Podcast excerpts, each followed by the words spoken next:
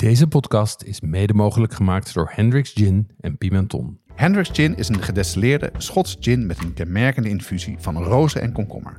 Probeer nu ook de fruitige variant Grand Cabaret. Pimenton is dé webshop voor foodies. Ze hebben meer dan 1000 ingrediënten van over de hele wereld die ze snel en voordelig versturen vanuit België. Ook bij ons geldt geen 18, geen alcohol. Jeroen, het moment dat deze podcast live staat is het de Ramadan is begonnen. Dat betekent dat je, als je daaraan meedoet, overdag niet eet en drinkt. Zou je dat kunnen, een maand lang? Ja, dat kan ik. Ik kan dat soort dingen, als ik dat wil, dan kan ik dat. Dat kan ik ook als ik besluit geen alcohol te drinken of wat dan ook. Ja? Wat mij er alleen wel aan zou tegenstaan, is dat je dus niet drinken overdag. Dat zou ik denk ik echt zwaar vinden.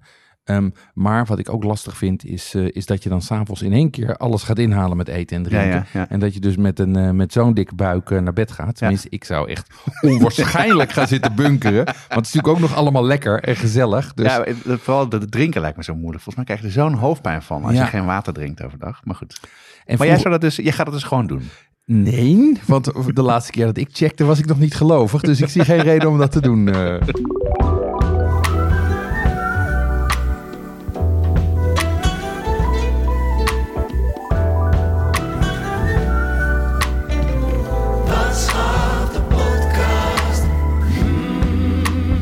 En deze aflevering gaat over honing.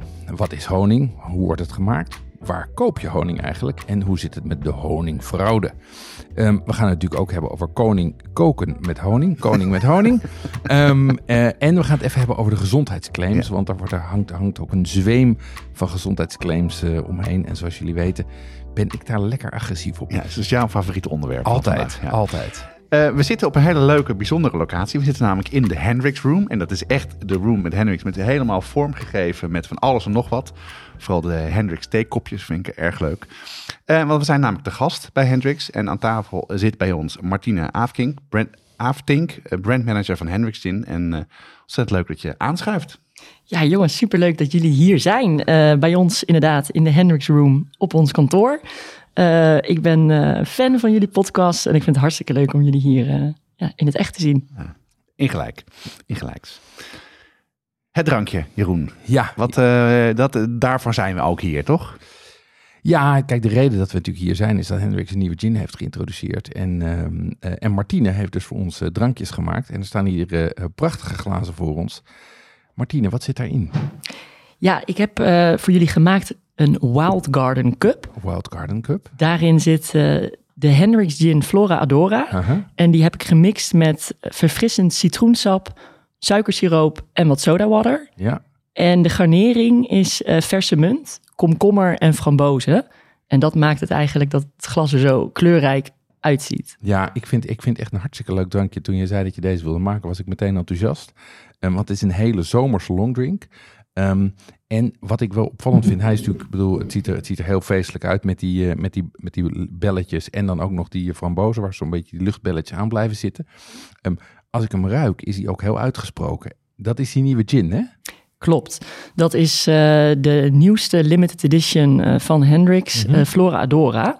Net gelanceerd. En eigenlijk ieder jaar brengt onze master distiller een limited edition uit. Ja. In beperkte oplagen. Ja. Zo'n limited edition bestaat eigenlijk altijd in de basis uit Hendrick's Original. Mm-hmm. Maar er worden dan nog wat extra botanicals of kruiden aan toegevoegd. Ja. En dit jaar, je proeft het al, is dat echt wat meer bloemen. Dus het is een hele bloemige gin. En je ruikt het vooral ook, hè? Ja, zeker. En dat is eigenlijk gebaseerd op de fascinatie van de master distiller... voor bloemen en vooral hun interactie met vlinders en bijen. Okay. Dus ze vindt het eindeloos fascinerend om te zien hoe al die vlinders en bijen in haar tuinen eigenlijk aan het rondfladderen zijn. En met name worden aangetrokken tot bepaalde bloemen. Ja. En juist die bloemen heeft ze eigenlijk gebruikt voor deze gin. Ja, en had je ook gezegd welke dat waren? Dat is met name rozen en lavendel. Dat proef je ook wel. Ja, echt. Dat is. En ik moet zeggen, toen ik die fles voor het eerst rook, toen dacht ik: wow, wat is dit? Open rook. Dat is echt een enorme geur. Hè? Het is een enorme geur. En ik moet zeggen, ik moest er even aan wennen, in alle eerlijkheid. Maar ik vind hem nu juist wel heel leuk. Omdat hij zo uitgesproken is, kan je er dus, als je er cocktails mee gaat maken, kan je er een hele specifieke draai mee geven aan een drankje. Ja, wat ik heel grappig aan vind, is dus het heeft een soort van suggestie van dat het iets zoeter wordt. Terwijl dat helemaal niet het geval is. Dus het is vooral de smaak die het heeft, die heel bloemig is. En zeker met de frambozen die hierin zitten en de munt die hierbij zit. En dan sodawater, dat is echt een lekker bijna zomers drankje. Wat onwijs goed gaat werken met in de tuin, met de boeren. Ja, zeker. Tuinfeestje. Ja, als ik moet kiezen tussen een pornstar martini en een Wild Garden Cup, dan weet ik het wel. Dit is allemaal Jonas. Ja, precies. Geen ESMA voor jou. Nee.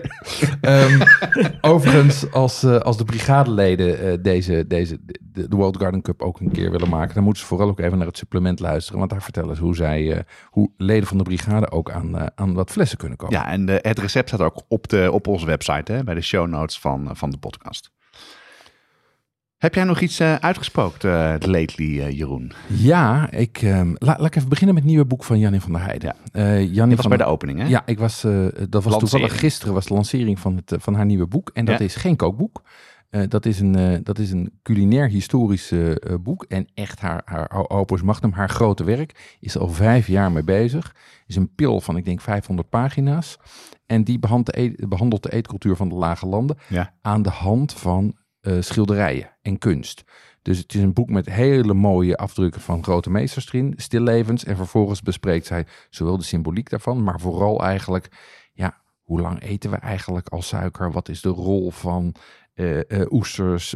Wat voor soorten kaas heb je? Dus het is een ontzettend leuk, als je geïnteresseerd bent in culinaire historie en lokale culinaire cultuur, is het een heel leuk boek om gewoon in te bladeren en te lezen, mooie plaatjes te kijken. Ik ben echt super enthousiast. En dat was op een mooie plek gelanceerd, hè? Dus die vooral ook voor kunst staat. Ja, in de Hermitage. Het was allemaal heel koninklijk. Ja. Nou, dat past bij Jannie. En verder denk ik, als ik een beetje afga op jouw Instagram-feed, als je op de fiets door de stad fietst, dat jij ook dingen gevonden hebt in de natuur om te eten, toch? Ja, het daslookseizoen is weer begonnen. En ik heb het idee dat ik dit jaar niet de enige ben. Ik zie iedereen ineens met daslook in de weer. En ik heb een paar goede plekjes in Amsterdam om te plukken. Dus ik heb alweer geplukt. En, toen veel geplukt? Ja, ik heb een paar goede plekken waar ik echt in 2-3 minuten gewoon 3 Ziploc bags vol heb. Dus, ik heb de koelkast vol liggen. En wat doe je ermee dan? Ik heb er nu 2 dingen mee gemaakt. Het ene is das tzatziki, zeg maar het tzatziki, maar dan gewoon met daslook. Super simpel, maar heel lekker. Maar dan zonder komkommer of met komkommer? Nee, zonder komkommer. Gewoon veel daslook fijn snijden. Nee, want die komkommer die doe ik in mijn Wild Garden Cup natuurlijk. Ja, dus fijn snijden en dan met yoghurt en een beetje zout en dat zit. En knoflook ook? Of, nee, want hij zit natuurlijk in de daslook. Die knoflook. Maar het grote succes was een zuurkoolstampot met gochujang en daslook. En dat werkt? Dat werkt hartstikke goed. Je pakt gewoon spekjes uit en dan maak je, zeg maar, een zuurkoolstampot met gewoon zuurkool en een goede lepel gochujang erdoorheen. Die gefermenteerde Koreaanse chilipasta. Ja. En fijn gesneden daslook. En dat is een super combinatie. Hey, en misschien leg even uit, ik kan me bijna niet voorstellen, maar misschien dat mensen zijn niet weten hoe daslook smaakt. Kan je dat misschien even? Ja, daslook zit in tussen knoflook en bieslook. En het is dus, het wordt ook wel wild garlic genoemd in het Engels. Dus dat geeft al een beetje de richting aan. En het ziet eruit als gewoon krokussen of lelietjes van Dalen of wat dan ook. Als je het ruikt, ruik je meteen dat het daslook is. Want het ruikt vrij sterk naar knoflook. Okay. En het zijn dus groene bladeren van 10, 15 centimeter lang. En die kan je gewoon een reepje snijden en verwerken. Ja. Dus, en het recept ga je op de site zetten, toch? Het recept zet ik op de site. En als je gaat plukken, eventjes van het pad af. Hè? Even uit de honden lopen. Altijd goed wassen, zeker, zeker. En verder wat ook wel leuk is om te zeggen, is wij zijn thuis nu begonnen met op zaterdag warm te lunchen. Dat was praktisch ingegeven, maar dat bevalt mij ontzettend goed. Om gewoon, dus dan eet ik 's avonds niet meer warm. Dan eet ik gewoon op zaterdag overdag warm. Okay.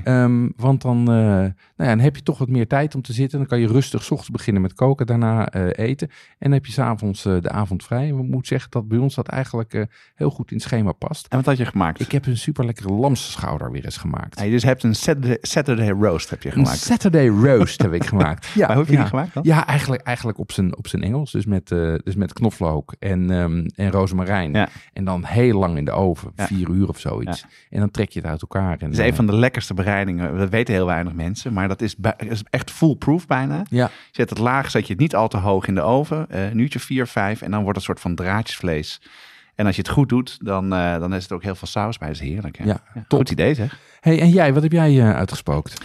Nou ja, ik zit hier aan tafel met een pleister om mijn vinger. Ik heb echt serieus bijna mijn topje van mijn vinger was weg. En dan weet jij wel hoe laat het is. Zeker, dat spuit het bloed door de tent. Ja. Nee, ik had dus mijn messen weer laten slijpen. Tuurlijk. En dat is altijd. Nee, ik heb ook echt hetzelfde mes 2 of 3 keer in mijn hand gesneden. En het is zo scherp dat je het eerst niet voelt. Maar je ziet het gebeuren, denk je. En dat... Ja. Dus, maar wat ik ook wel achterkwam, is ik dacht dat ik altijd heel goed mijn vingers hield met snijden. Dus dat ik mijn nagels als een soort van barrière hield om mijn vingers te beschermen. Je nagels. Ja, en dat gaat dus door je nagel heen. Nogal snel, kan ik je vertellen. Maar toen zei mijn zoon, nee pap, dat doe je helemaal verkeerd. Want hij werkt dan in een restaurant bij de als afwasser, maar hij mag af en toe ook koken. Hij zei, je moet je knokkels neerzetten en tegen je knokkels aandoen. Jij werd even gesunsplained hoe je je mes moet gebruiken. Ik heb na 10 jaar ook weer wat geleerd in de keuken. En dat kan je vertellen, dat is met hele scherpe messen wel heel fijn. Nou, verder ben ik op windsport geweest. En dat was wat ik altijd soort van... Ik vind skiën echt heel erg leuk om te doen. En na een aantal jaren... En je corona, kan het ook best goed, hè? Ja. En dan heb ik altijd zo van, waar ga je naartoe? Vaak is het eten niet zo lekker. En dan vind ik dan de trade-off met lekker kunnen skiën en het liefst de hele dag en niet stoppen voor koffie. Goed, maar deze keer hadden wij dus een hotel gevonden in Frankrijk, in Portes du Soleil, waar de keuken echt fantastisch was. Okay.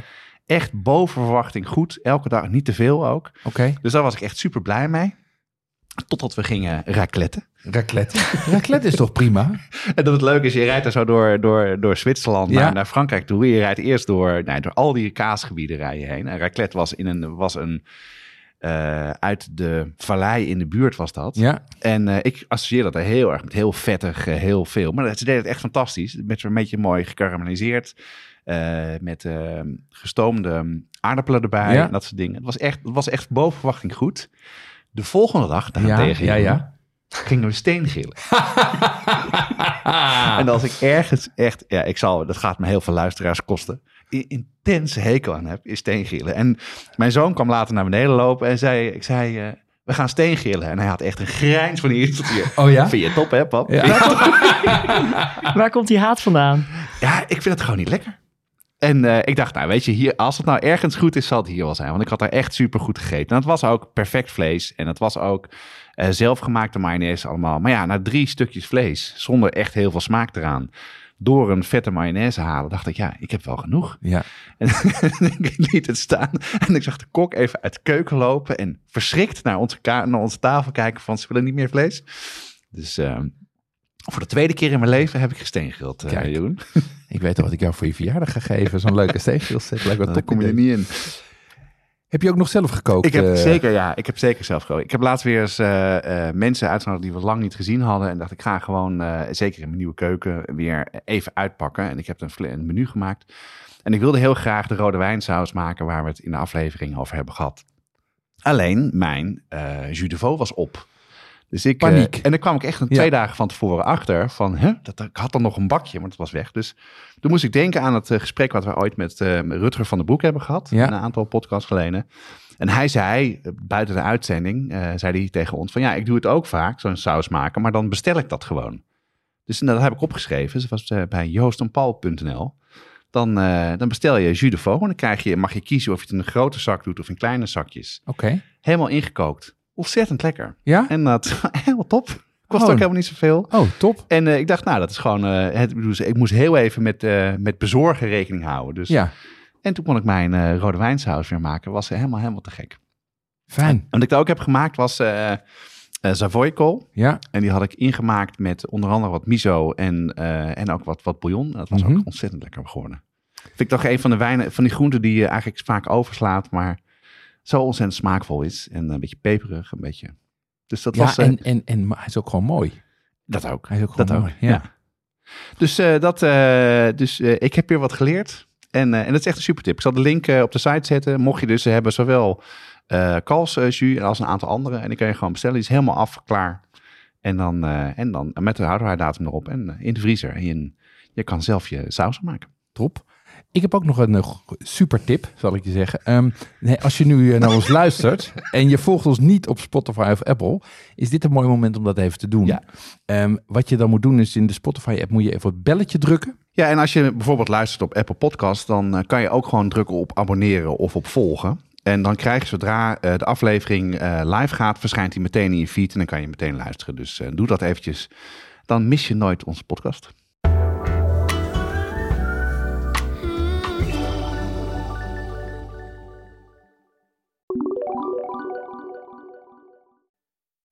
Jonas, we gaan het hebben over honing.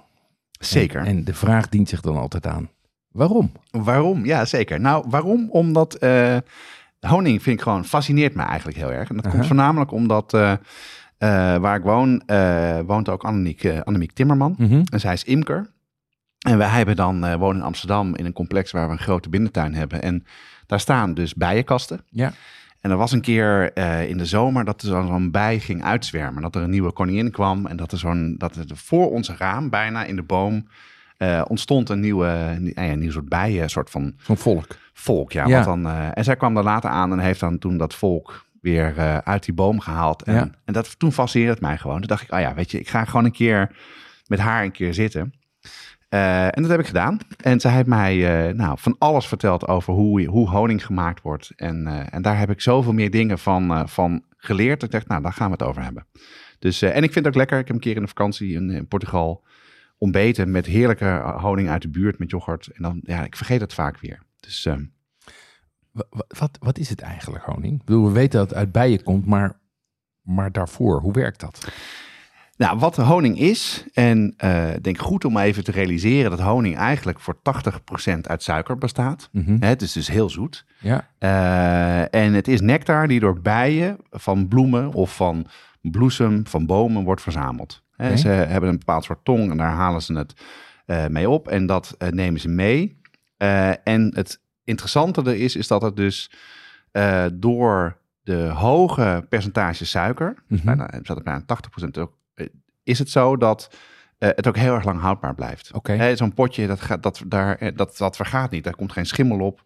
En wat ik heel grappig vond, dat wist ik helemaal niet, is dat de smaak komt echt door het stuifmeel van de bloemen. Dat wist ik dan wel. Maar het is ook heel belangrijk wanneer je dan welke honing neemt. Dus bepaalde voorjaarshoning, dat is vooral met bloemen die in die periode heel erg bloeien.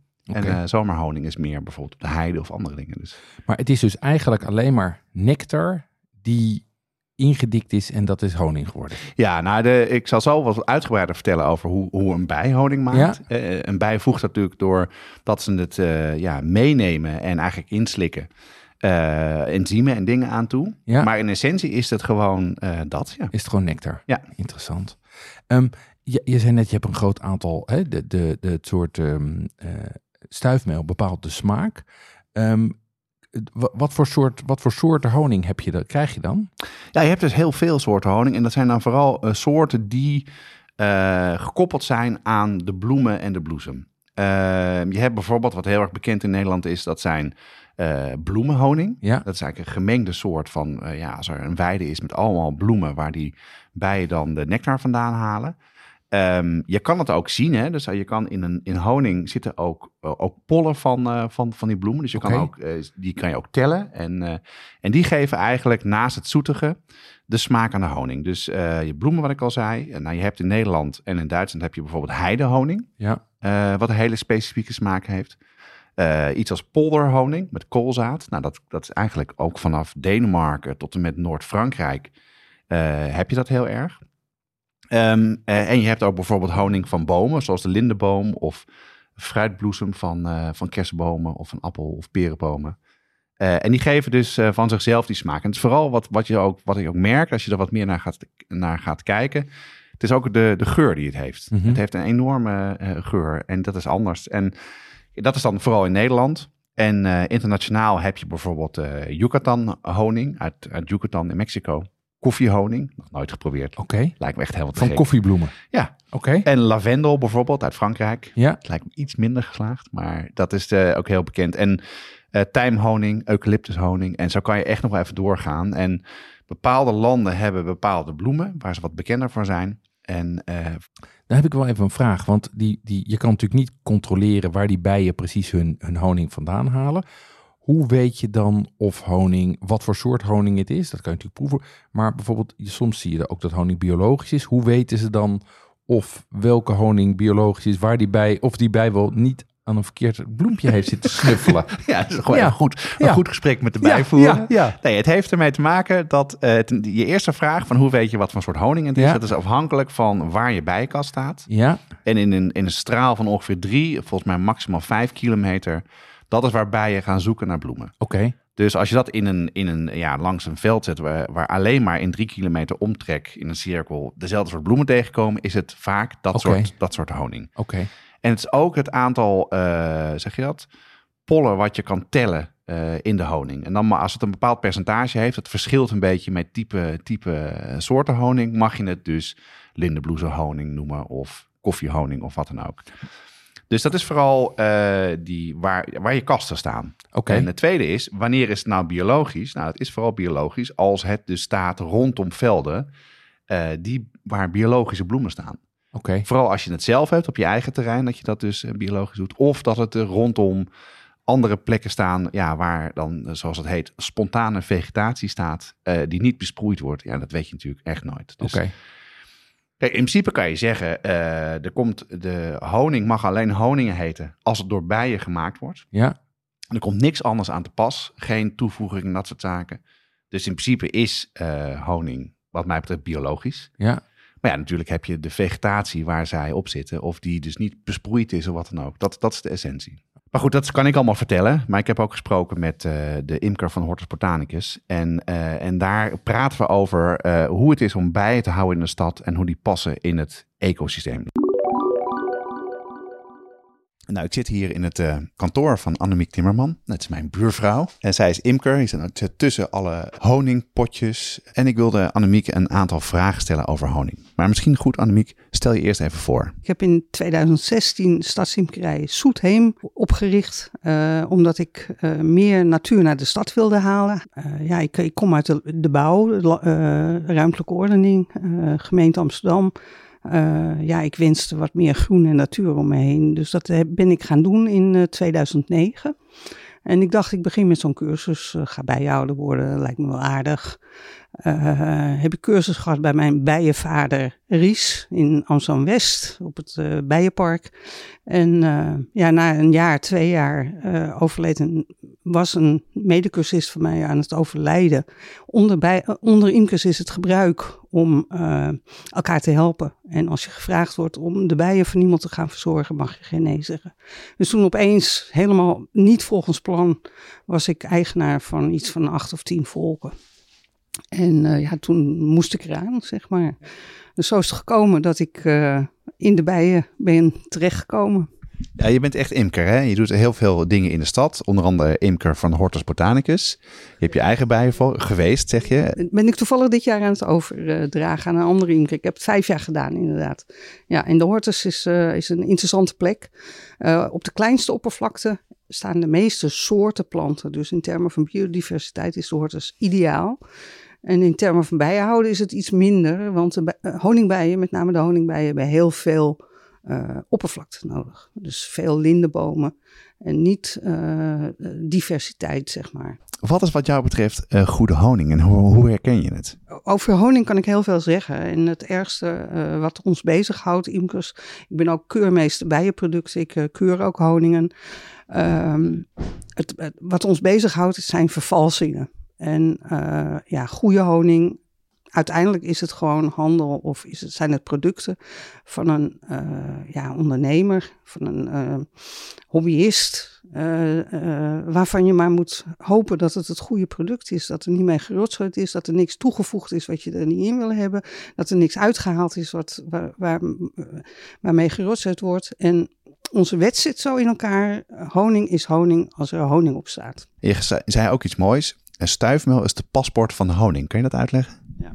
Ja, en de honing kunnen wij zeg maar een preparaat van maken. En dan tellen wij de stuifmeel en we kijken welke soorten stuifmeel erin zitten.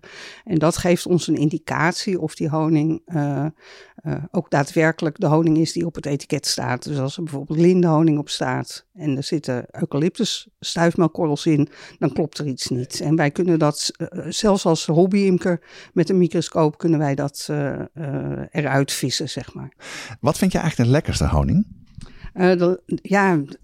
Honing die mij het meest bijblijft, die ik ooit geproefd heb, dat was de Corbezzolo honing die op Sardinië gemaakt wordt, of uit de bijen gehaald wordt, van de aardbeienboom. En dat is een hele, volle, rijke smaak. Misschien lag het aan het moment. Vakantie in het zonnetje, beentjes omhoog met een potje honing en een kopje thee. Maar dat moment zal ik niet gauw vergeten, dat ik die honing gegeten heb. Maar mijn eigen wilgenhoning is ook erg lekker. We hadden het even over wilgenhoning. Het aantal stuifmeelkorrels in de honing bepaalt of je het erop mag zetten. Dus eucalyptushoning, er is een norm voor. Willig kom je bijna nooit tegen, omdat de willig geen aantrekkelijke plant is. Maar lindenhoning kom je tegen, acaciahoning kom je tegen, heide, tijm, lavendel. En wilgenhoning mag je wilgenhoning noemen als er 56% wilgenstuifmeelkorrels in zitten. Hey, en men zegt ook wel dat heidehoning het summum is, zeker in Nederland. Wat vind jij daarvan? Heidehoning, dat is een vorstelijke honing, de koningin der honingen. En die smaakt ook voortreffelijk als je een goed product, een goed ambachtsproduct te pakken kunt krijgen.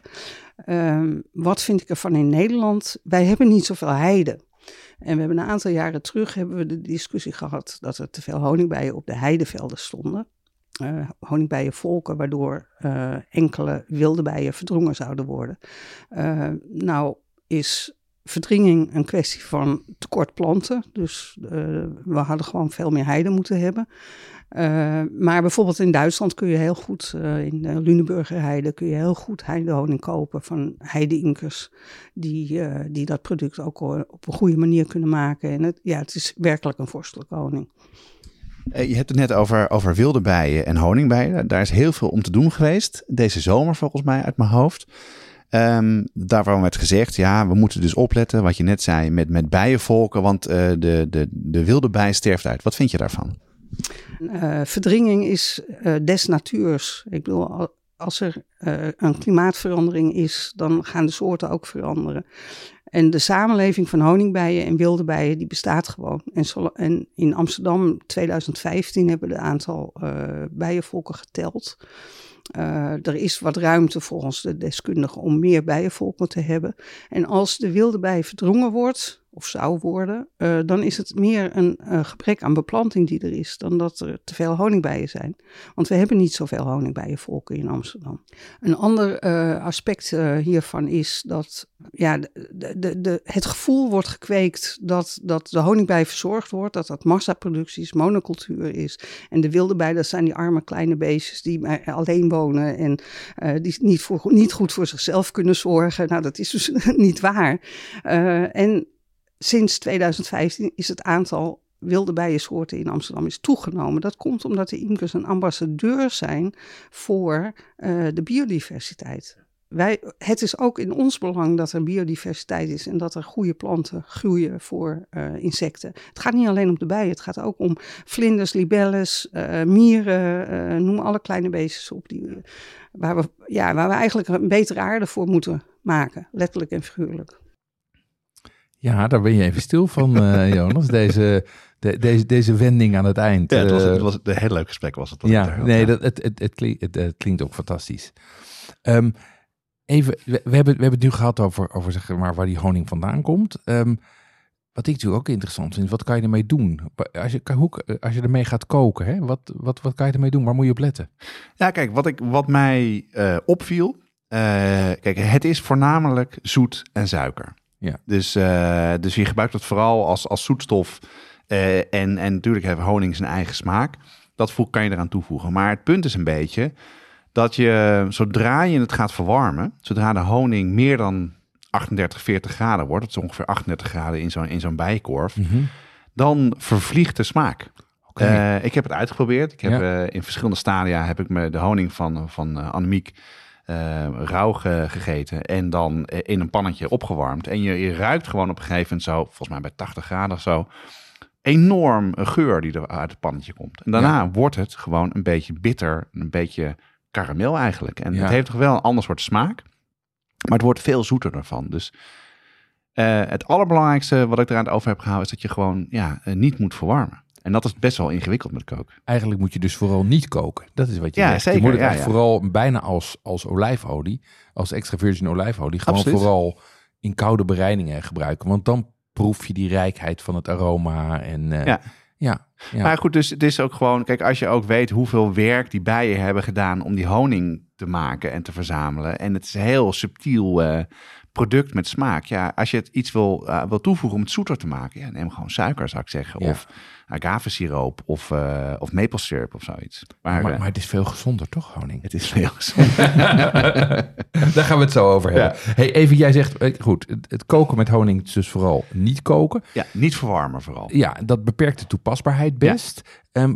Hoe vind jij dan wat kan je met honing doen, zodat je het optimaal tot zijn recht laat komen? Wat zijn bereidingen waar de honing in volle glorie kan shinen? Ja, nou, het is dus vooral, denk ik, en je kan het op heel veel verschillende soorten gerechten en soorten bereidingen doen. Maar het helpt, denk ik, om even een beetje te categoriseren. Nou, de eerste, denk ik, de meeste mensen associëren honing met ontbijt. Gewoon honing op brood met veel boter, super lekker. Ja. Honing, wat ik al zei, in yoghurt of in granola. Nou, we hebben een heel... granola zelf, het recept wat wij op de site hebben staan, wat super echt lekker is. Daar zit ook honing als zoetstof doorheen. Ja. Nou, misschien moet je dat dus niet in de oven er doorheen doen, maar daarna. Achteraf, ja, dat zou kunnen. Dat je gewoon daarna erop doet en laat drogen aan de lucht, bijvoorbeeld. Ja. Ja. Dus dat eigenlijk vooral dat je het daar gewoon als ontbijt neemt. Een tweede ding is, dat zijn vooral dressings. Ja.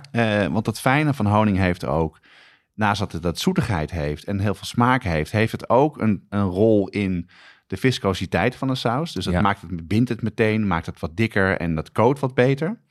Dat is dus ook wat dat betreft ook allemaal koud. Dus daar kan je het heel goed in doen. Het is ook een mooie tegenhanger voor best wel wat stevige Aziatische smaken. Dus als je sojasaus doet of vissaus, daar zie je het ook heel vaak terugkomen in dressings. Ja. Maar dan met andere soorten dressings. Het kan gember best goed hebben ook. En je kan het als een dip gebruiken. Dus een koude dip waar je bijvoorbeeld geroosterde kip of andere dingen in dipt. Of misschien wel een saté of dat soort dingen. Ja. Daar vind je heel veel soorten gerechten, recepten van terug. Oké. Ja, dat vind ik een goed idee om een dip van te maken. Dan met een beetje gochujang en citroensap. Dan denk ik dat we prima over de gefrituurde kip kunnen gooien. Dat kan het best wel hebben namelijk. Ja. Het is best wel een stevige smaak. En zoetigheid met pittigheid is, kijk, een beetje zoet, zout en pittig en zuur, dat is een mooie combinatie vaak. Dus het is zeker lekker.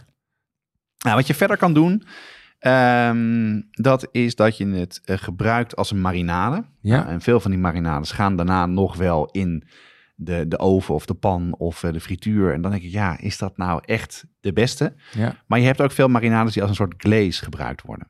Die dus nadat het klaar is, dat het over het vlees heen gaat. Ja. En dan verwarmt het niet en dan geurt het goed. En dan heeft het wel een hele mooie smaak die het afgeeft. Nou, bijvoorbeeld, we hebben een recept op de site staan voor rundvlees noedels met glasnoedels. Mm-hmm. En dat is een soort Aziatische marinade. Daar wordt het rundvlees als eerste in gemarineerd. Ja. Daarna wordt het gebakken. En als laatste doe je die marinade die je overhoudt koud nog door de rijstnoedels als soort dressing. Ja. Nou, dan heb je de best of both worlds. Of een beetje gesmokkeld met verwarmen. Tegelijkertijd hou je toch nog die smaak van de honing bij. En dat is ook een lekker simpel gerecht. Waar dat goed ook naar boven komt. En je had het al over gebraden kip. Ja. Een van onze toppers, althans vind ik zelf, is Korean fried chicken. Ja. Dat is dus gebraden kip die je met een coating frituurt. En die coating daar zit wat smaakmakers in. Maar als laatste doe je daar dus een marinade overheen. Ja, en schep je het om, hè? Met die marinade. Ja. Dat is dus een koude marinade daarbij. Alleen die marinade maken, daar verhit je het wel een beetje mee. Dus ik zou zelf zeggen, verhit het. En als het dus afgekoeld is, doe je de honing erheen. Want er zit ook honing in het recept. En dat kan je dan daarover doen. En dat is echt een crowd pleaser. Ik weet niet of jij het vaak maakt, Korean fried chicken. Als ik gefrituurde kip maak, dan maak ik eigenlijk altijd die Koreaanse variant. Ja. Ja. En dan echt meer, hè? Dus meerdere porties, want dat is echt zo op. Ja, ik kan dat blijven bakken bij mij. Dat is eindeloos. Maar ik kwam ook een ander gerecht tegen. Ik heb echt best wel even moeten zoeken om dus die koude bereiding te vinden. Maar dat is een geroosterde kip van Ottolenghi. Mm-hmm. En die maakt een marinade van onder andere saffraan, gember, kaneel en citroen. Dus een beetje wat warmere specerijen. En ook heel met veel geur. Ja. En daarna maakt hij een koude soort van glaze van honing, rozenwater en amandelen. Okay. En dus je hebt best wel die hele lekkere volle smaak van de kip. Die komt uit de oven. En als dat klaar is, dan doe je daar die marinade overheen. En dan heb je dus veel meer dat rozenwater, die bloemige geur, crunchy van amandelen en dan het zoete van de honing. Dat lijkt me echt een toppertje. Ik denk dat Martina ook wel een tip heeft om daar wat bij te drinken. Ik denk dat die, toch? Ja, zeker. Ik denk dat die Wild Garden Cup daar top bij gaat met het rozenwater in die honing. Ik zie het helemaal voor me. Ja, dat lijkt me echt. Maar de recepten zetten wij, de link zetten we op de site. Lekker. Dan moet je me toch nog even uitleggen hoe dat maken van die honing gaat. Want daar stapte je net gemakkelijk overheen. Ik denk, wat doen die beesten nou precies met die nectar? Ik zal het proberen zo kort mogelijk uit te leggen. Ja. Je hebt twee soorten bijen. Okay. Je hebt honingbijen. Ik vermoed dat ik het verkeerd zeg, maar je hebt bijen die de honing halen. Ja. Die leven tussen de 8 weken. Vooral als al die bloemen in bloei staan. Oké. Okay. En je hebt winterbijen, die houden de populatie levend en schoon en de korf klaar. Dus dus dat zijn twee soorten rollen die ze hebben. Ja, de ene werkt buiten de deur, de andere werkt thuis. Ja, hè? Food and heel beverage traditioneel. En de housekeeping. Wat die doen, die bijen, die korven, die staan langs bloemenvelden. En vanaf het voorjaar, zomer, bloeien die bloemen. En dan halen ze dus de nectar op. Rond 3 kilometer. Ja. Die bijen vliegen uit, die gaan op zoek. En als ze dus bloemen gevonden hebben, komen ze terug. En dan doen ze iets wat een bijendans is. Ken je dat? Nee, maar jij gaat het nu voordoen, hoorde ik, toch? Wat ze doen, dat vind ik echt fascinerend. Die gaan dus voor de korf, doen ze een dans met hun vleugels. En in die dans vertellen ze in welke richting en hoeveel kilometer, hoe ver de bloemen zijn. En dan kijken andere bijen, die kijken daarnaar. Ja. Die weten dus, het oosten 2 kilometer. En dan vliegen ze met z'n allen die kant op. En dan halen ze nectar terug. En dat brengen ze dus. Ze hebben een speciale tong om de nectar uit de bloem te halen. Dan hebben ze een honingmaag of een orgaan in hun lichaam waar de honing in gaat. Okay. Het is niet de maag die het verteert. Dat zit erachter en uit de honing haalt de bij het stuifmeel en fijnstof volgens mij halen ze er ook uit. Ze zuiveren het ook een beetje. En dat is voedsel. Okay. Dus zowel de honing is voedsel als dus de spullen erin. En doordat die bijen dat dus gebruiken ook om te eten, maken ze het schoon. Ja. Daar voegen ze in die orgaan enzymen aan toe. Ja. Vliegen ze terug. En dan moeten ze het aan de bijen in de korf geven. Dus de honing gaat van bij tot bij, soms gewoon wel 20 keer... gaat het heen en weer naar andere bijen. Die halen er allemaal weer wat voedsel uit. En op een gegeven moment is het klaar om op te slaan. Die spugen het uit. Ze spugen het uit. Ze spugen het in de mond van de andere bij. Ja, dat is. Maar ik mocht van Annemiek echt pertinent niet zeggen dat het kots is. Nee. Want dat suggereert dat het verteerd is met zuren. En dat is dus niet het geval. Nee, en dat is wel belangrijk dat je dat realiseert. Dus omdat het in die honingmaag zit, die voor de echte maag zit. Ja. Dus dit is een soort van reservoir. Het zal allemaal anders heten waarschijnlijk. Ja. En dan komt het volgende stuk. Dus die honing is verzameld. En vaak als dus de bloemen in bloei staan, dan vliegen ze uit. En dan moet knetterhard gewerkt worden. En wat ze daarna doen, is dat het dus wordt opgeslagen.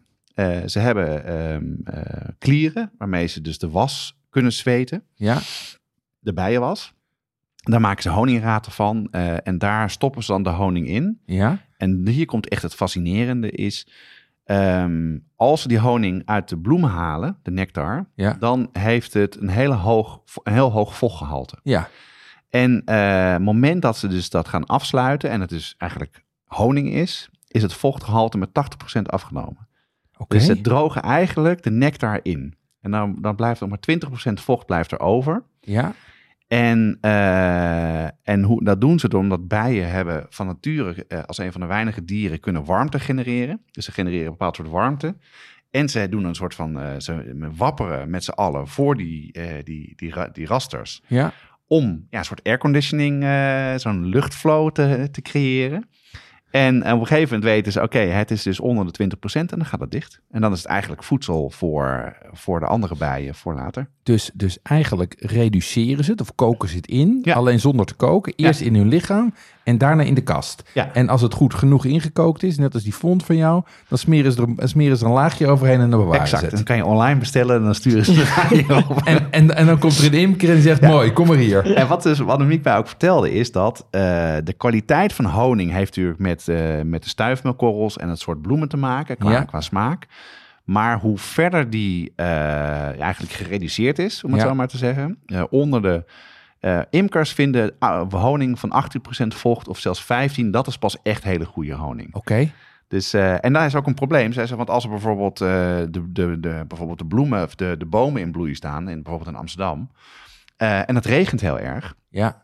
En dan moeten ze wel met z'n allen uitvliegen om dat stuifmeel en de nectar op te halen. En ja, dan is de honing heel vochtig. En dan moet je ook als imker echt een beetje opletten. En waarom is nou, gaan ze het pas dichtmaken als het onder de 20% is, vochtgehalte? Dat doen ze omdat anders het gaat vergisten.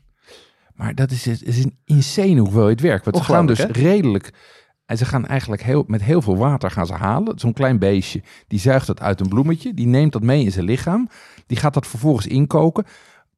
Dat is ontzettend veel werk voor dat kleine potje honing wat hier staat. Ja, het is zelfs volgens mij zo, voor een liter honing heb je 5 liter nectar nodig. En dan vliegt een bij 500.000 keer heen en weer. 500.000 keer. Ongelooflijk, hè? Oh, en dan klagen wij over de slavenarbeid in China. Ja, maar dan denk je, begrijp je ook, in ieder geval voor mij, beter. Waarom in godsnaam zou je super goede imkerhoning, waarvan je weet dat die dat die dus niet in een fabriek, whatever, gaan we het zo over hebben, honingfraude. Waarom gooi je dat dan door je eten waar dan de smaak helemaal van weggaat? Dan moet je gewoon van genieten. Fascinerend. Maar dan is het belachelijk goedkoop eigenlijk zo'n potje honing. Uiteindelijk als je kijkt hoeveel tijd en moeite daarin gaat zitten. Ja, kijk, wat dan om dan van dat daarvan honing te maken, dan moet dus het enige wat dan de imker nog moet doen is de honingraten eruit halen. Dan schrapen ze de bijenwas eraf. Die kan je trouwens ook best wel in de keuken nog gebruiken als je wil. En dan slingeren ze dus de raten en dan komt de honing eruit lopen en dat wordt in potjes gestopt en dan wordt het verkocht. En dan begrijp je ook veel beter dat er een aantal seizoenen van honing zijn. Mm-hmm. Namelijk bijvoorbeeld voorjaar, zomer. Dat er andere planten dan bloeien. En dat het dus heel erg uitmaakt of je voorjaarshoning hebt of latere honing. En ik heb hier 2 potjes. Moet jij even ze openmaken en even... En misschien is het leuk dat jij het doet. Ja. Dit is de voorjaarshoning en gewoon even ruiken. Er staan hier 2 potjes, identieke potjes. Nu steekt Martina haar neus erin. En ruikt. En, ja, als je wil proeven, mag dat ruikt naar honing. Ja. Natuurlijk wil ik proeven. Ze ruiken echt totaal verschillend. Ongelooflijk, ja. Hè? Ja. Die eerste ruikt heel bloemig. Neem nu een lepel. Nou, die eerste is heel bloemig. Heel zoet. Allemaal heel zoet, ja. Die tweede is... Die ruikt anders. Ja, die ruikt bijna iets harsiger of iets hoe zal ik het zeggen? Wat meer houttonen of meer... Ja, en die smaakt bijna wat... Ik zou bijna zeggen medicinaler of iets meer mineralige houtige tonen. Dat is ook veel dunner, hè? Heel echt ongelooflijk. Veel karamelachtiger. Ja. Ja, dat is denk ik ook wel karamel. Karamel, ja. Maar totaal andere... Ja, het is heel zoet allebei, maar wel echt... Het komt allebei uit dezelfde volk, dezelfde kast. Ja, het komt hier in Amsterdam uit het Westerpark. Okay. En de ene is geoogst, nectar gehaald, staat erop 15 april 2022. Ja. Geslingerd op 23 juni. Ja. En dus het drachtgebied heet Athene. Ik weet niet waar haar kasten in het park staan, maar volgens mij... Hoofdstad van Griekenland, toch? Dat is volgens mij bij de volkstuinen die je hier hebt. Ja. En de andere, die we proefden, die veel meer een karameelsmaak had, een hele andere geur. Die is dus gehaald in juni, 17 juni, geslingerd 27 juli en in hetzelfde gebied. Dus hetzelfde bijen, hetzelfde gebied, maar andere bloemen. Ja, en die eerste is veel bloemiger en veel meer. Ik bedoel, als je tegen mij zou zeggen, welke is de lentehoning, welke is de zomerhoning, zou ik het ook zo aanwijzen zoals ik ze proefde. Ja, grappig. Vind ik wel, want die eerste is veel lichter en veel bloemiger. En die tweede is inderdaad wat, karamel, houttonen, veel harsiger, zeg maar. En het is ook gewoon een seizoensproduct, hè? Dus zij heeft ook zoveel volken en zoveel honing. En op een gegeven moment is gewoon de honing op. En dit heb ik afgelopen zomer bij haar gekocht. En ze was bijna door haar voorraad heen. Hè? En binnenkort gaan de bijen weer uitvliegen. Top. Ik ben natuurlijk benieuwd. Je vertelt net hoe je ermee kan koken. Mijn drankje is bijna op. Kunnen we niet nog wat te drinken ermee maken? Ja, ik kan je zeker. Maar wat ik dus... dat leek me ook leuk. Omdat ik ook wist dat we hier waren uitgenodigd. Dacht ik, ja, wat kun je met honing en cocktails doen? Wat je ook kan doen, is je kan er honingwijn mee maken. Dat heet een mede. Ja. En dat is eigenlijk water, gist en honing. En je weet, kijk, honing heeft ook een... het is voor bijvoorbeeld het maken van kombucha als zoetstof... werkt het niet goed, omdat het ook een beetje antibacterieel is. Ja. In ieder geval, of heel zoet. Maar dat werkt dus wel. En dan zet je het gewoon klaar. En dan op een gegeven moment heb je gewoon honingwijn. Dus dat is al duizenden jaren wordt dat gemaakt. Ja, stond ook in het boek van Jannie een heel stuk over mede in. Ja. Ja. Maar ook in cocktails komt het veel voor. Vaak in de vorm van een honing... siroop, in plaats van suikersiroop. Een van de dingen waar ik het voor het eerst echt heel tof vond, was de penicillin. Mm-hmm. Dat is een cocktail, een wat modernere cocktail, die heel erg, waar zit gembersiroop in en honing en dan ook een beetje rokerige, soort vloot van rokerige whisky. Een Islay whisky, ja. Nou, er zitten echt best wel veel lagen, heeft hij. Ja. Ik kwam ook de Gold Rush tegen. Dat is eigenlijk gewoon een whisky sour. Maar in plaats van suikersiroop doe je er honing in. Dat is een hele beroemde. Okay. En de Beesney. Dat vond ik gewoon ook een hele goede naam. Maar dat is dan een honing die met gin te maken is. En ik ben heel erg benieuwd hoe die dan gaat zijn met Flora Adora. Omdat ik verwacht dat het bloemige van de honing heel erg dat gaat accentueren. Maar laten we die eerst even maken. Ja. Nou, Martine komt binnenlopen met een aantal... koepglazen met de Beesney. Zeker. De bijenkielen. Jij wil weten waar die naam vandaan komt. Ja, ik snap daar niks van. Het is al een hele oude, hè? En dit is een heel oude cocktail die ook teruggaat tot aan de drooglegging, volgens mij zelf. Ja. Het heeft ook associaties met speakeasy, met geheime deuren waar je ingewikkeld moet kloppen om binnen te komen. Zeker. Maar ik ben benieuwd, hoe heb je hem gemaakt? Nou, Martina. Ik heb hem gemaakt met uiteraard weer de Hendrick's Gin Flora Adora. Ja? Dus de nieuwste variant. Met daarbij citroensap. Ja? En een paar lepels rauwe honing. Simpel. En that's it. En het is een shake cocktail. Dus, dus wel eerst... shake op ijs. Exact, ja. En dan in een koepglas, een gekoeld koepglas. En als garnering heb je daar citroen bij gedaan, toch? Klopt. Nou, ja. Ik ben benieuwd. Ik ben ook heel benieuwd. Hij ruikt weer goed, hè? Ja, hij ruikt lekker. Ja. Goede zoetzuurbalans. En ik proef die honing er ook in. En dat is zoals waar ik heel benieuwd naar was, is of die Flora Adora en die honing goed samenwerken. En dat vind ik dus, het is net zoals wat we met de vorige cocktail hadden, vind ik hier heel goed werken. Ja. En ik vind het ook goed voor de viscositeit, want het geeft ook, maar hij maakt hem net een beetje dikker. Dus hij is erg lekker, ja. Jo, neem nog een slokje. Nee, ik vind hem zeer geslaagd. Ja. Mooi. Ja, die ga ik vaker maken. En die honing die komt ook in een soort van tweede golf. Hè? Want eerst, die Flora Adora is echt vrij front en center. En daarna, als het aroma daarvan wegtrekt, daarna komt een soort van afterthought van de honing en die viscositeit. Erg lekker. Maar goed, ik denk dus wel ook dat dat hier weer belangrijk is. Want meestal maak je cocktails met een honingsiroop.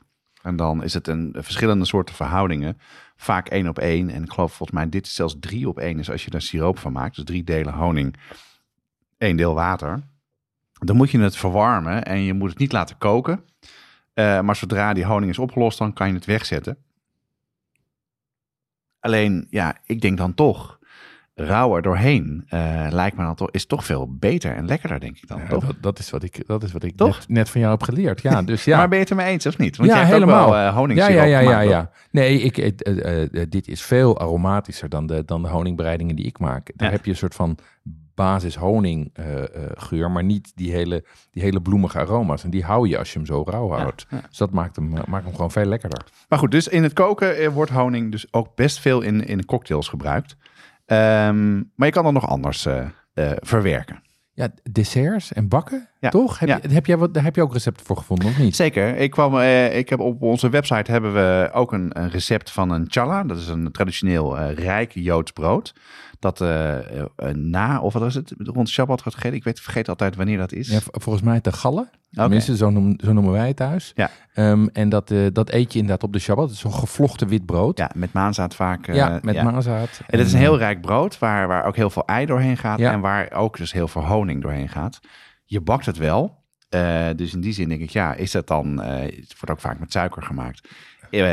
Wat voegt dat toe? Kijk, honing heeft wel een ander soort zoetsmaak dan suiker. Ja. Dus het heeft wel een rijkere smaak. Daar gebeurt veel in. Je hebt bijvoorbeeld ook een aantal andere bakdingen, zoals baklava. Ja. Wat natuurlijk met Ramadan veel wordt gemaakt. Dat is een toetje of een snack met filodeeg, met laagjes. Daar wordt dan lagen, een soort van heel knapperig deeg wordt het dan. Ja, als je zo'n filodeeg. Ja, en dat leg je een laag neer, dat kwars je in met boter. Daar doe je dan meestal walnoten en pistache overheen. Dat bouw je laagjes mee op. En dat doe je de oven in. Uiteindelijk doe je dan een siroop eroverheen. Daar is het een soort van in, verzuipt het bijna in, toch? Ja, en de siroop, die is vaak combinatie suiker-honing. Ja. Ik ben een aantal recepten tegengekomen waarbij er meer suiker in zit. Nou, ik begrijp het wel, want als je dus 250, 300 gram honing daar doorheen moet doen, is zonde van je potje. Ja. Maar je kan het dus ook maken met bijvoorbeeld honing, citroen, sinaasappelsap of oranjebloesemwater. En daar mix je het in en dan hoef je het niet te verwarmen. En dan, dat is echt... Dat is voor baklava. En in toetjes zie je het ook veel, bijvoorbeeld in ijs. Mm-hmm. En wat denk je dat honing doet met ijs? Wat voor een effect heeft honing, denk je, als je honingijs maakt? Ik denk dat het maakt het zoeter, maar verder dan dat kom ik niet. En het is natuurlijk vloeibaar, dus misschien dat het ook iets voor de consistentie doet. Maar... het maakt het zachter. Okay. Het heeft meer moeite te bevriezen, waardoor het veel romiger wordt. Dus alleen dat is natuurlijk wel weer, je verwarmt het weer. Maar ik heb ook een heel leuk recept gevonden van Rutger. Ja. Op zijn site Rutger bakt. En dat is... honing, yoghurt, hijs. En dat is, maakt een mix van volgens mij yoghurt, slagroom en dan honing. En dat stort je in een vorm en dat bevries je. Ja. En daar doe je wat hazelnoten overheen. En dat is echt, lijkt me echt het ziet er heel mooi uit. Maar dat draai je niet, dat gooi je gewoon... Dus eigenlijk een parfait is het? Eigenlijk wel, ja. Oh, dat en dat is een soort idee van tulbandvorm die je dan kan neerzetten. En waar je mooie plakjes af kan snijden. En... Met wat hazelnoten. Lijkt me heel erg lekker. Jonas, jij hebt honingkasten in je blok staan. Zeker. Dat heeft niet iedereen. Waar haal ik goede honing vandaan eigenlijk? Ja, laten we het daar dus even over hebben. Want dat is nog wel... het is altijd een beetje het nadeel, vind ik... als het gaat over voedsel. Voedsel en geld. Ja, dan gaan gebeuren toch minder goede dingen. Uh-huh. Als je honing bij een imker wil kopen, is het vooral even zoeken waar de imkers zijn. Je hebt verschillende soorten imkerverenigingen en dan kan je website opzoeken. En daar moet je gewoon even zoeken naar waar imkers zitten. En dan kan je bij diegene online kopen. En vaak hebben ze websites. Bijvoorbeeld ook Annemiek heeft ook een website. Okay. Dat zal ik ook in de show notes zetten. Dus ja, het loont echt de moeite om een imker te zoeken. Okay. En meer dan dit jaar kan dat niet. Ik heb nog wel lopen zoeken van, kan ik echt een lijst vinden met allemaal imkers? Dat was wat moeilijker. Maar vraag gewoon even goed om je heen. Kijk waar bijenkasten staan. En daar kom je wel uit uiteindelijk. Maar ik kan het toch ook gewoon bij de Albert Heijn halen? Of bij de Jumbo? Ja, dat dacht je. Ja, natuurlijk. Bij de Lidl, bij de Aldi. Nou, laten we beginnen bij waar... Kijk, hoe je honing moet kopen is vooral het etiket begrijpen. Oké. Okay. Nou, we hoorden Annemiek al zeggen... honing mag alleen maar honing heten... als het door een bij wordt gemaakt in Europa. Okay. Dus als er honing op staat, is het van een bij. Ja, als heeft een bij het uitgespuugd. Precies, ja niet gekotst. Nee. Maar als er geen honing op staat, is het dus geen honing. Bijvoorbeeld, moet je maar eens in de supermarkt kijken. Je kent die potjes wel. Daar staat dan zo'n honingraad zit erin. Het ziet er super fancy uit. Fructose, glucosesiroop. 80%. Maar daar zit toch zo'n raad in, toch? Ja, het is gewoon suiker. No way. Geen honing. Er staat ook geen honing op, moet je maar opletten. Ah, dus daar is de suggestie van het stukje plastic wat erin zit, is dat het honing is? Ja, nou, we hopen dat het geen plastic is. Maar uiteindelijk is het gewoon... Het is gewoon suikerwater. Ja. En dan nog van de mais, dat is nog veel erger. Oké, dat is gewoon, wat is het? High fructose corn syrup. Precies, ja. Lekker. Nou, en dan heb je ook... waar komt het vandaan? In Europa zijn er regels voor. Ja. Dus als het honing is 100% door bijen gemaakt. Maar er wordt ontzettend mee gerommeld. Okay. Want je kan er makkelijk suiker aan toevoegen of niet. Vaak is het ook dat bepaalde honing heel wel chic is.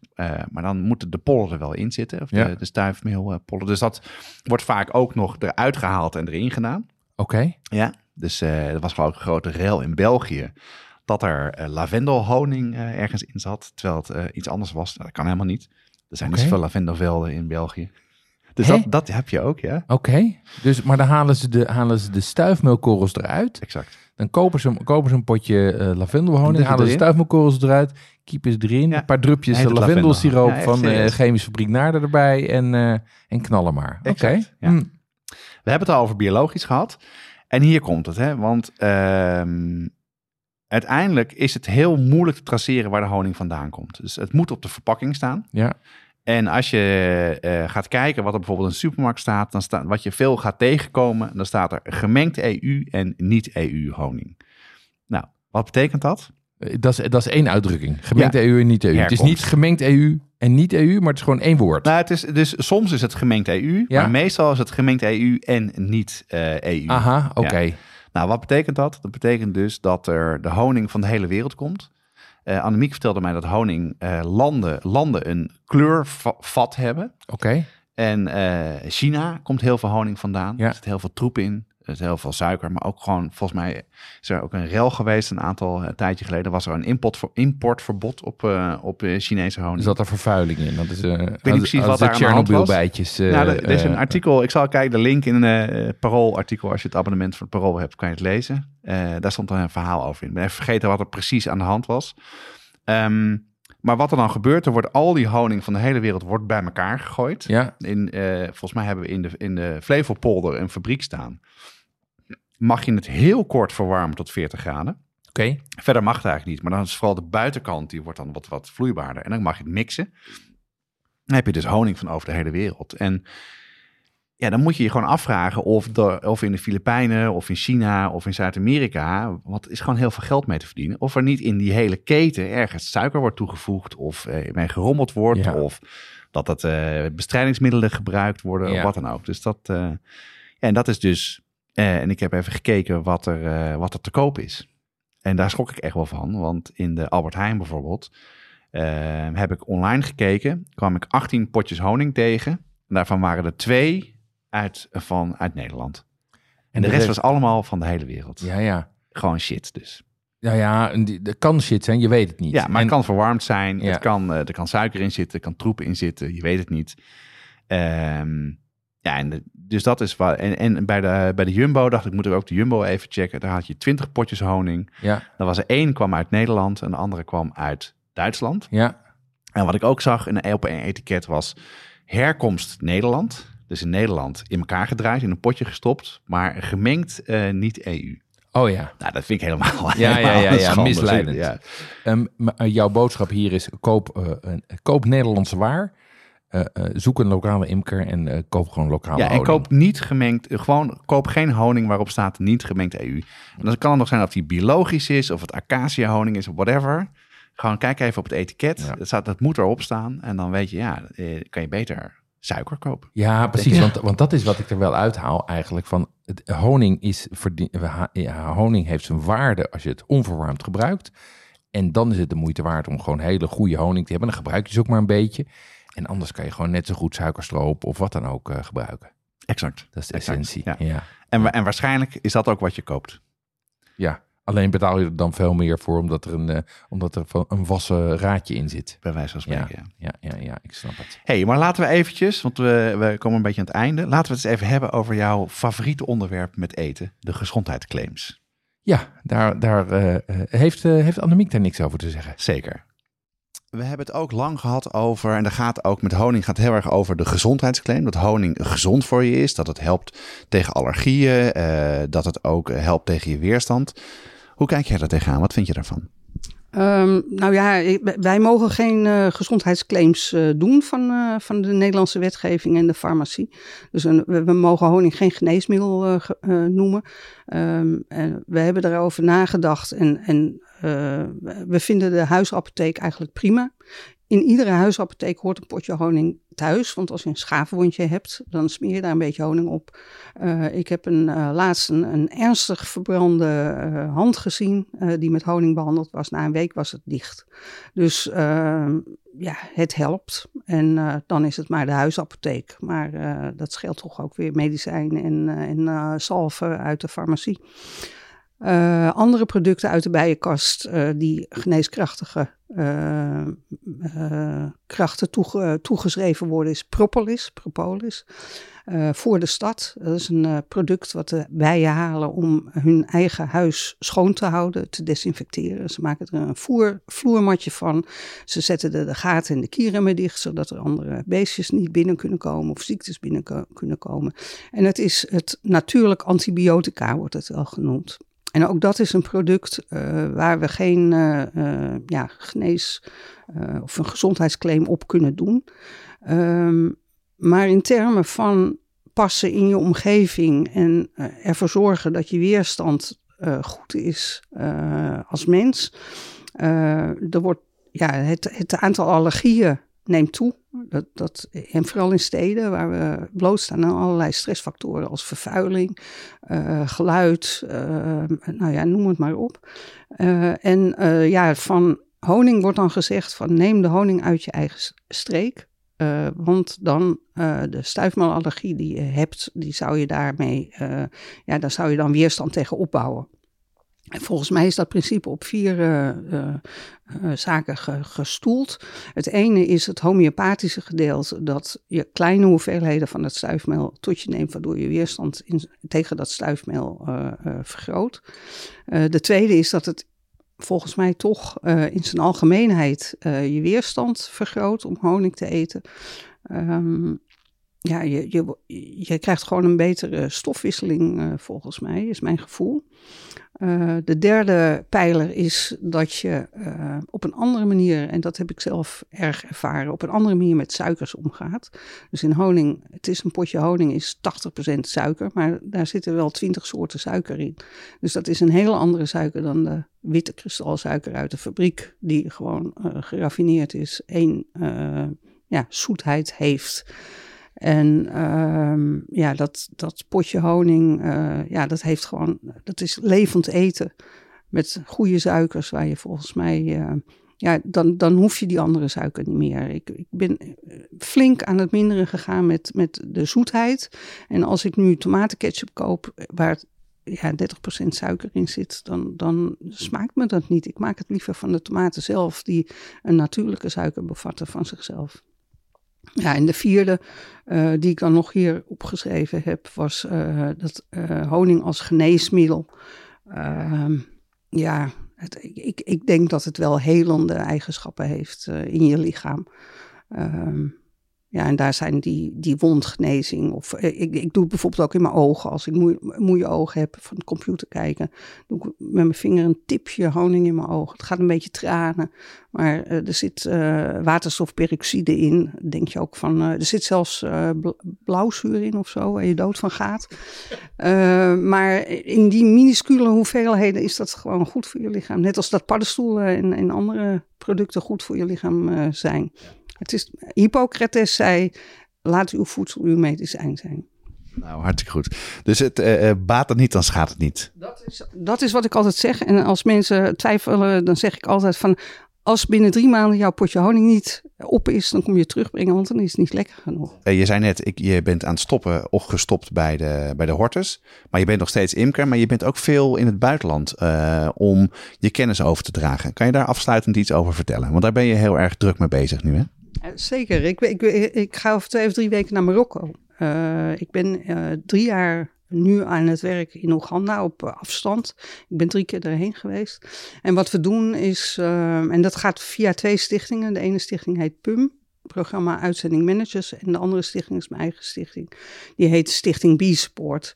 En met Beesport in het klein proberen we imkers te ondersteunen in het imker zijn, in het imkerschap.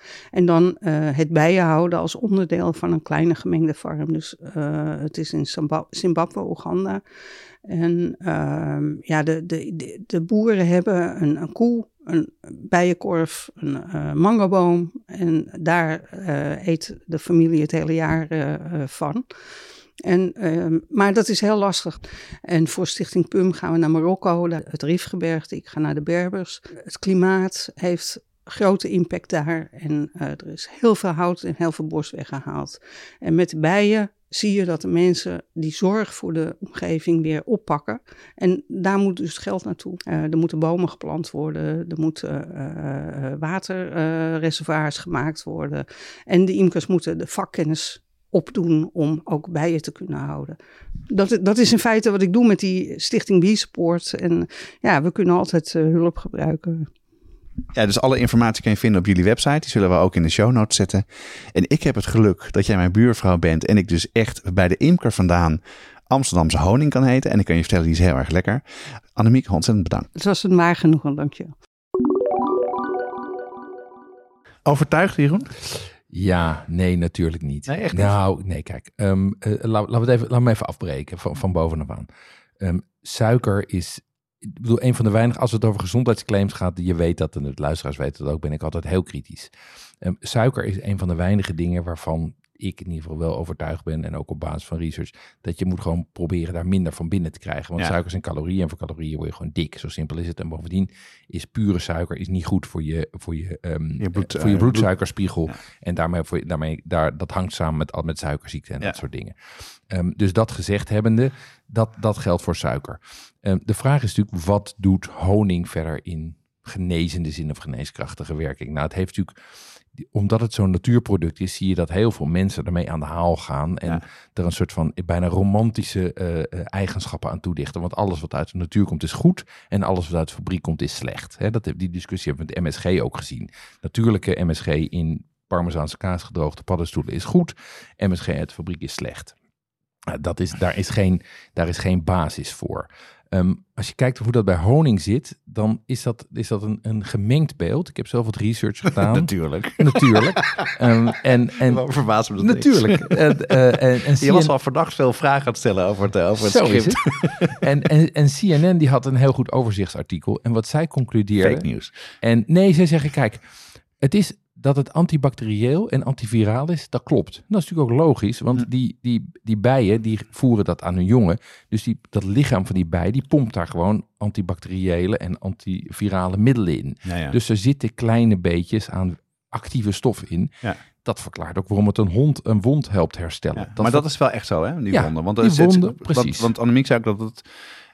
wondencentrum Beverwijk, dat daar ook op basis van honing ook pasta's worden gemaakt. Ja, maar daar zit natuurlijk gewoon, antibacterieel en antivirale middelen in, dus is ontstekingsremmend. Ja. Dus voor wonden, voor keelpijn is het gewoon goed, is het prima om te gebruiken. Vervolgens krijg je claims over anti-allergeen en anticarcinogeen. En als je kijkt naar de research daarover, de wetenschappelijk onderzoek, want kijk, we moeten even 2 dingen uit elkaar trekken. Het ene is of er een goed verhaal over te vertellen is. En altijd als het gaat over gezondheidsclaims, heeft iemand een goed verhaal. Dan komt een goed verhaal wat uitlegt waarom gluten goed zijn, waarom melk goed is, waarom of juist niet goed is. Maar de vraag is natuurlijk, als je het dubbelblind wetenschappelijk test, is het dan nog steeds zo? En wat je ziet bij anticarcinogeen en antiallergeen is dat de onderzoeken die die zijn gedaan, dat er een basis voor lijkt, maar dat het klinisch nog onbewezen is. Ja, ja. Dus dat past in de lijn van baat het niet, dan schaadt het niet. Ja. Het zou best kunnen werken. En mijn conclusie is dus dat het, laat ik zeggen, antibacterieel en antiviraal, dat dat echt werkt. Dat het verstandig kan zijn om het op wondjes te smeren. Verstandig is om een grog te drinken als je ontstoken keel hebt. Maar al die andere werkingen, dat moet je vooral doen als je erin gelooft. Maar er is nog geen basis voor. En wat mij betreft is het dus een uitstekend, inderdaad, niveau drogist. Nuttig, ja. Maar niet apotheekniveau. Ja, nee, maar goed, dat mag dus ook niet. En wat ik wel interessant vond wat Annemiek zei, is dat... Kijk, er zijn best wat mensen die zeggen dat het helpt tegen hun allergieën voor stuifmeel. En dat ze dan zeggen, je moet dan de honing eten die uit de buurt komt. En daarvan zei ze, ja, dat hoeft niet per se. Weet je, als jij voor een bepaald type boombloem, stuifmeel... Voor wilge katjes allergisch dan kan je ook uit Denemarken nemen. Want daar groeien ze op dat moment ook. Wat belangrijk is dat je dus op het juiste moment de geslingerde honing neemt. Ja, maar die toepassing is gebaseerd op een homeopathische toepassing. Ja, en dan ben ik weg, hoor. Dan ben ik... Dan ben ik darmaderveer. Ja, wat ik heel fascinerend vond, is dat... ze vertelde ook een verhaal over bijen die in de buurt van de M&M's fabriek stonden. Ja. Die hadden blauwe M&M's gemaakt en dat was geloosd. Er was wat blauw water met suiker. Dat werd blauwe honing. Kijk, ja. Was dat wel of niet biologisch dan? Ja, maar het was wel gewoon honing als honing. Dus, maar goed. Cool. Genoeg over te vertellen. Ja. Laten we het eens even samenvatten. Ja. Zal ik eens even kijken wat ik heb opgestoken van deze les, Jonas? Wat ik heb begrepen is dat honing eigenlijk gewoon ingedikte nectar is. Met residuen van stuifmeel en toevoegingen van de bijen. Zeker. Dus die zijn door al die fabriekjes gegaan. 1 potje op tafel, 500.000 keer heen en weer vliegen. Ja. Die hebben er allemaal handige dingen bij gedaan. Het is een natuurproduct met heel veel nuances. Een beetje vergelijkbaar met extra virgin olijfolie. Maar wel ook met antibacteriële eigenschappen. Dat vind ik echt wel bijzonder. Wat ik er ook uithaalde is dat er veel kan worden geroemeld met honing. Ik vond jouw voorbeeld van de raad die... laat ik zeggen, er staat geen honing op, maar het suggereert honing met plaatjes en met een raad. En er zit gewoon high fructose corn syrup in, die we allemaal niet willen. Dus dat betekent eigenlijk dat je moet opletten op een EU-keurmerk. En idealiter, net als met asperges, koop je het bij de lokale imker. En dat is ook niet zo gek, want meestal gebruik je het niet zoveel, want het is eindeloos houdbaar. Dus ja, dat loont de moeite om af en toe een goed potje te kopen en dat dan niet te verwarmen. Ja, dat zeker. Is eigenlijk wat ik eruit heb gehaald. Nou, geslaagd. Ja, geslaagd. Ja, dat was voor mij ook. Ik vond het wat fascinerend om hierin te duiken. En dat je zeker ook voor zo'n bijkorf... Ik had er al een bepaald soort respect voor, maar dat heb je echt nog veel meer. Althans, heb ik heel erg. Annemiek... die is ook bezig, wat ze zei in het item, met werk in Afrika en in Marokko. Als je daar wil steunen, dan zat de link in de show notes. En ik ben wel voornemens ooit om een keer zelf bijen te gaan houden. Maar goed, dan moet ik eerst wat ruimte hebben. Zelf bijen te gaan houden? Nou, volgens mij weet ik al. Ik wil wel weten hoe dat dan moet. Kan je mij dat vertellen? Ja. Oké. Voor de luisteraars van de gratis podcast zit het erop voor deze aflevering. Voor de brigade gaan we nog even door met het supplement. Ja, in het supplement ga ik de vraag van Jeroen beantwoorden. Hoe moeilijk is het om bijen te houden? Wat komt er allemaal bij kijken? Hoe verzorg je bijen goed en hoe bescherm je ze ook? Als je ook lid wil worden van de brigade, ga dan naar petjeaf.com/watschaftpodcast en meld je aan.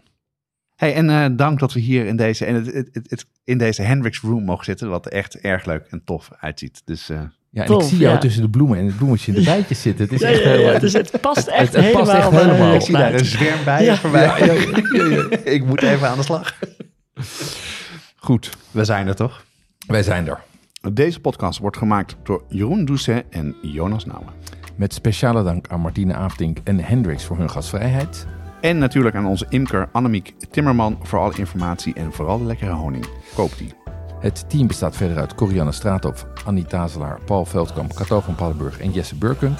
De muziek is gecomponeerd door Nico Brandsen en Ton Dijkman en wordt uitgevoerd door Mel in Vintage Future. Tot de volgende keer. Tot de volgende keer. Tot de volgende keer.